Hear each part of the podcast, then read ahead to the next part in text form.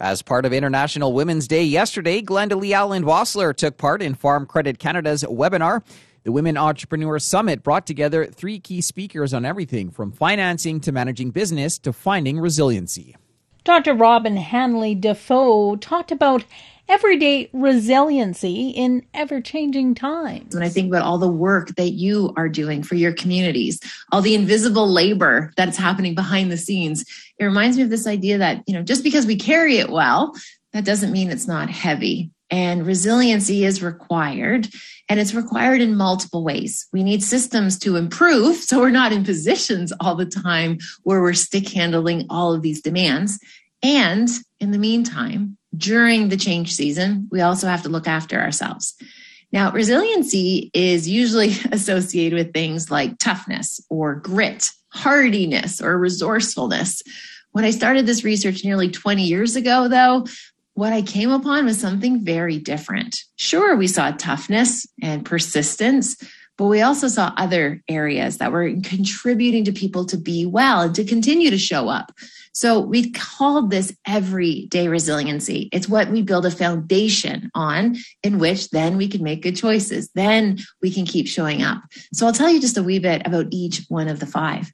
Now, the first one is belonging. We need a home team. We need people in our corner that are going to encourage us, that are going to look after us, even and recognize also sometimes we make mistakes and we can do relationship repair. Our home team is so vital to our ability to weather difficult times.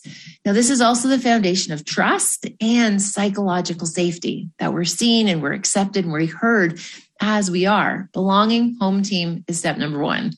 The second is perspective.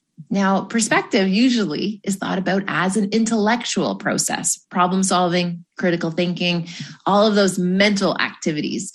And what we also know, which is that it also involves heart work. It's actually trying to get our head and our heart on the same page. It's recognizing that emotions are part of the lived experience. Dr. Uh, Susan David says emotions and hard emotions are the cost of a good life. We're going to have to work with our feelings. Now, what we know about resiliency is getting those two things in alignment, operating from our value systems allow us to do this. So then we can make what matters most matter most. The third we talk about in my work is acceptance, recognizing that there are some things outside of our control. There's some things that we can't move or change, which I appreciate it's hard to come to that realization. But what we often see is that if we're not aware that there are certain things that are outside of our control, what happens is we deplete all of our resources and our energy trying to move something that might be immovable. So, what we often talk about here is learning how to decipher our controllables. What's actually within our control and where can we have influence versus what do we need to find new strategies perhaps to coexist with, finding ways to show up even with those hard parts. And we see this so often when we think about loss or grief, or again, just those big human experiences that we can't always stick handle. That's just a portion of the Everyday Resiliency in Ever Changing Times presentation given by resiliency and workplace wellness expert Dr. Robin Hanley Dafoe as part of Farm Credit Canada's Women's Entrepreneurs Summit. For Golden West, I'm Glendalee Allen Vossler. Thanks, Glendalee. We also heard from Federal Agriculture Minister Marie Claude Bibeau as she held a fireside chat in recognition of International Women's Day. We are working very hard together to try to make more space for women and I would say for youth as well and underrepresented groups um, around every decision making table uh, concerning agriculture, but also agriculture is so wide now. It's obviously a big part of it is in the field, but it's also in, in new technologies, in, in scientific labs, in, in management and obviously around board of directors as well. So uh, we're trying to find different ways to to make space for more women and youth because we know in whatever organization uh, we need diversity because diversity will bring strength, uh, will be, bring more uh, different perspectives around the table, a new path toward solutions.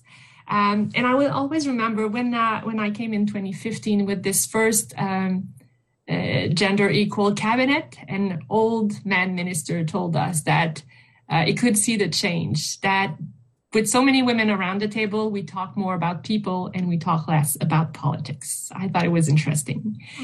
And when I, I do this roundtable with uh, women in, in agriculture uh, across the country, there are three um, topics that come back on a regular basis. Uh, access to financing is obviously one, but also um, mentorship and networking, because women never have the time uh, to invest in their network. Uh, it's it's hard. You know, you feel that you're the first one who have to take care of the family, and you don't t- take these these moment to to go to the meeting of the association and it's it's harder for women to get into these network and and to find support and mentorship this is something that comes over and over again and also access to childcare so investing uh, significantly in access to childcare uh, because our objective is really to have uh, every family across Canada having access for a daycare at the no more than $10 a day is one of the significant measures we're, we're putting in place.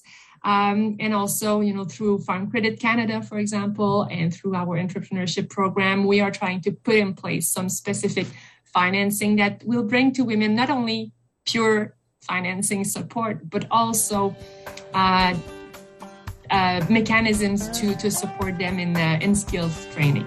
That was Federal Agriculture Minister Marie Claude Bibeau speaking yesterday during International Women's Day. That's it for the Prairie Ag Wire for today. If you have any questions or opinions to share, send them to us by email, the farm desk at goldenwest.ca. On behalf of Glenda Lee Allen Vossler, I'm Corey Canute. Thanks for listening and have a great afternoon. The Prairie Ag Wire will return tomorrow on the Golden West Farm Network.